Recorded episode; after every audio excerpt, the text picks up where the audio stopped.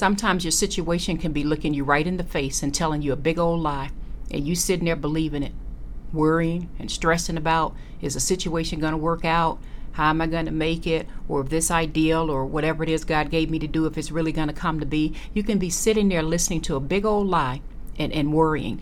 When the truth is what you need to do, ground yourself into the Word of God. For example, go read Psalm 91:14 and learn why is it that God rescues and defends us? He says because he loves me. Because he loves me, I'm going to rescue him. So when you hold on to something solid, you can turn around and look at your situation and says, "Wait a minute, you're lying. I'm not going to always be around this mountain. No, no, no, no, no. These bills are not going to always be on me. You get my point? You have to have something solid to hold on to so that you can confront the lie. I love you all. Be encouraged.